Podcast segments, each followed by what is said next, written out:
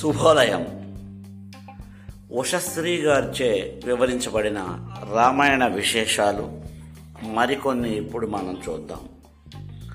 అటు రామభక్తులకు ఇటు రామాయణ విరక్తులకు చేతులు జోడించి దూరంగా నిలబడి జీవన రసాస్వాదనాయత్త చిత్తులకు రెండు మాటలు.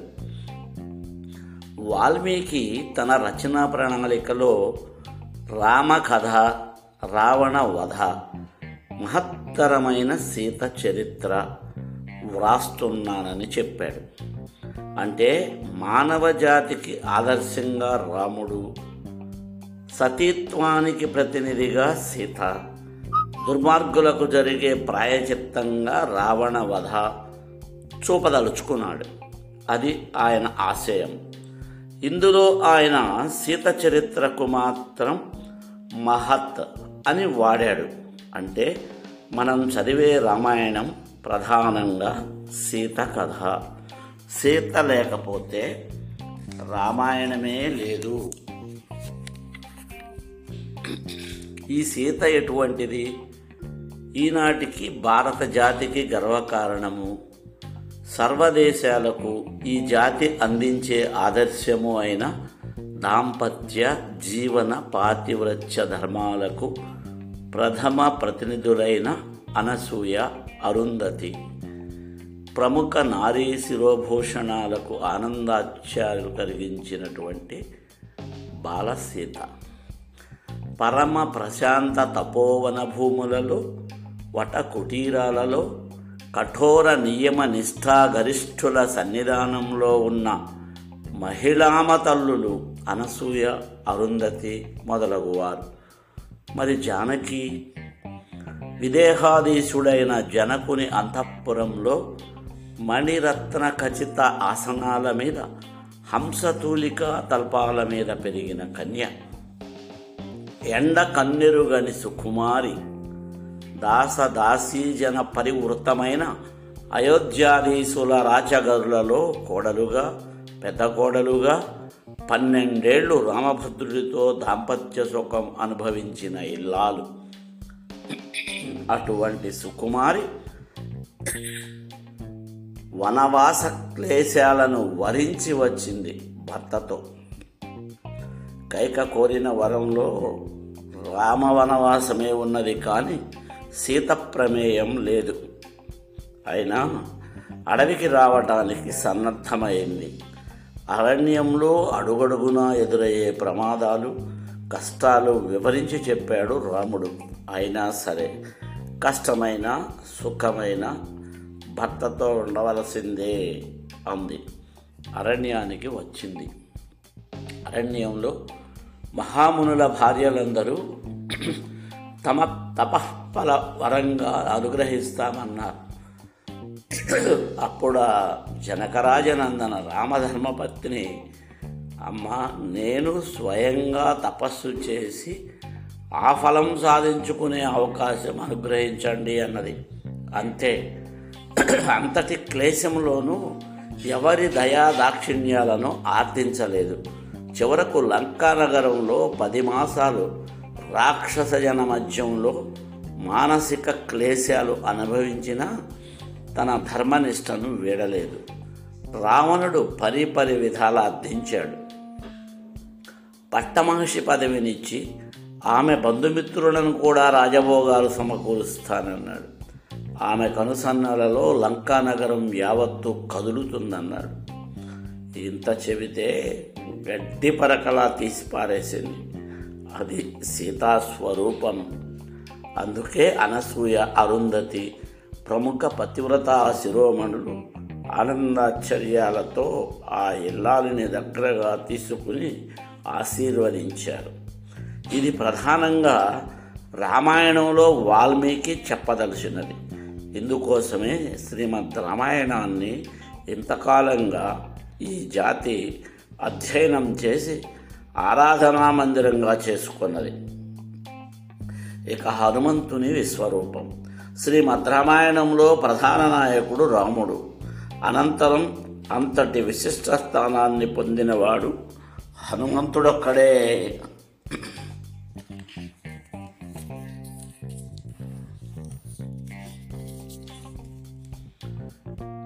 బాల అయోధ్య అరణ్యకాండలలో సర్వకథా సన్నివేశాలు రాముని చుట్టూ పరిభ్రమిస్తాయి. ఆ మూడు కాండలలో హనుమంతుని ప్రస్తావన లేదు. కిష్కిందలో ప్రవేశించిన హనుమంతుడు సుందర యుద్ధకాండలు ముగిసి పట్టాభిషేకమయ్యే వరకు మన కనుల ముందు సాక్షాత్కరిస్తూనే ఉంటాడు.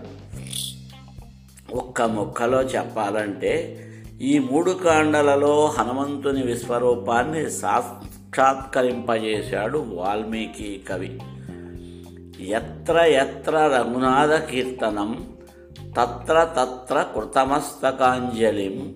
బాష్పవారి పరిపూర్ణలోచనం. మారుతిం నమత రాక్షసాంతకం. ఎక్కడెక్కడ రామనామం వినిపిస్తుంటుందో అక్కడక్కడ అంజలిబద్ధుడై ఆనంద భాష్పావృతనయనుడై ఉండే రాక్షస సంహార సమర్థుడైన మారుతికి నమస్కారం. ఇది హనుమంతుని గూర్చి ఇటీవల భక్తుల భావన. కానీ రామాయణంలో కనిపించే హనుమంతుని రూపం వేరు. ఆయన సాహస పరాక్రమధీశక్తులు వేరు. ప్రతిభా సంపన్నుడు. రావణుడు అపహరించిన సీతను అన్వేషిస్తూ రామలక్ష్మణులు కిష్కింద చేరారు.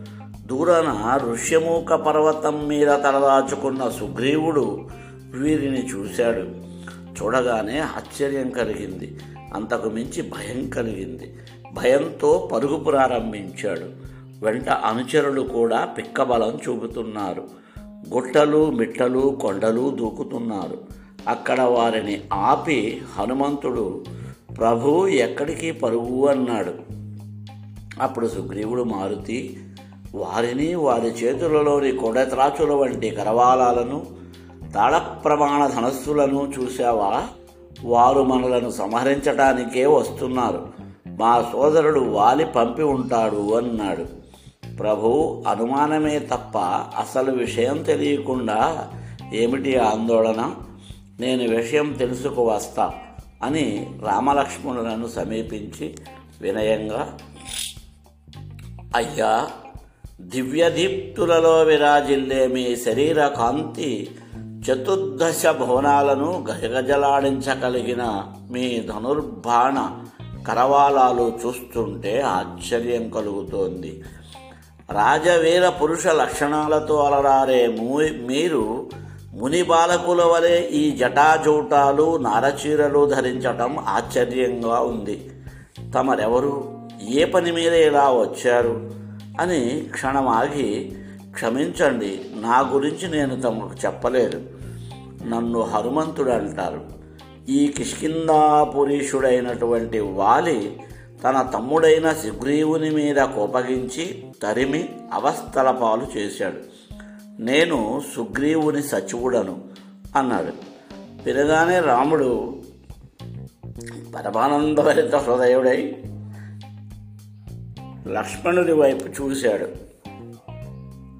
నా ఋగ్వేద వినీతస్య నా యజుర్వేదధారిణం నా సమవేద విదుష శస్యమేనం విభాషితం అన్నాడు.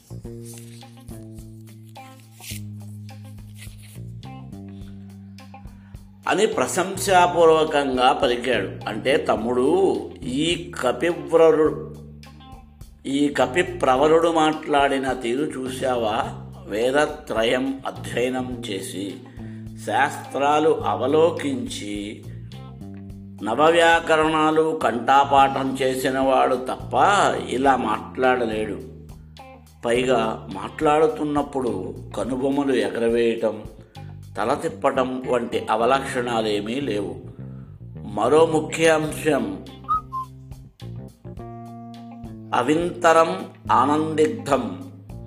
అవిలంబితం అవ్యధం. చెప్పవలసింది ఎంత క్లుప్తంగా చెప్పారో అంతే చెప్పాడు. అలా అని అందులో సందిగ్ధం లేదు. సాగతీతలు లేవు. గొంతు చించుకుని మన చెవులు చిల్లులు పడేలా మాట్లాడలేదు.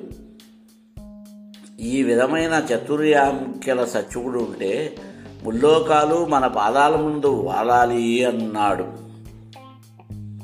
ఇంతటి ధీమంతునితో చాలా జాగ్రత్తగా తూచి తూచి మాట్లాడాలి సుమా అని హెచ్చరించాడు రాముడు.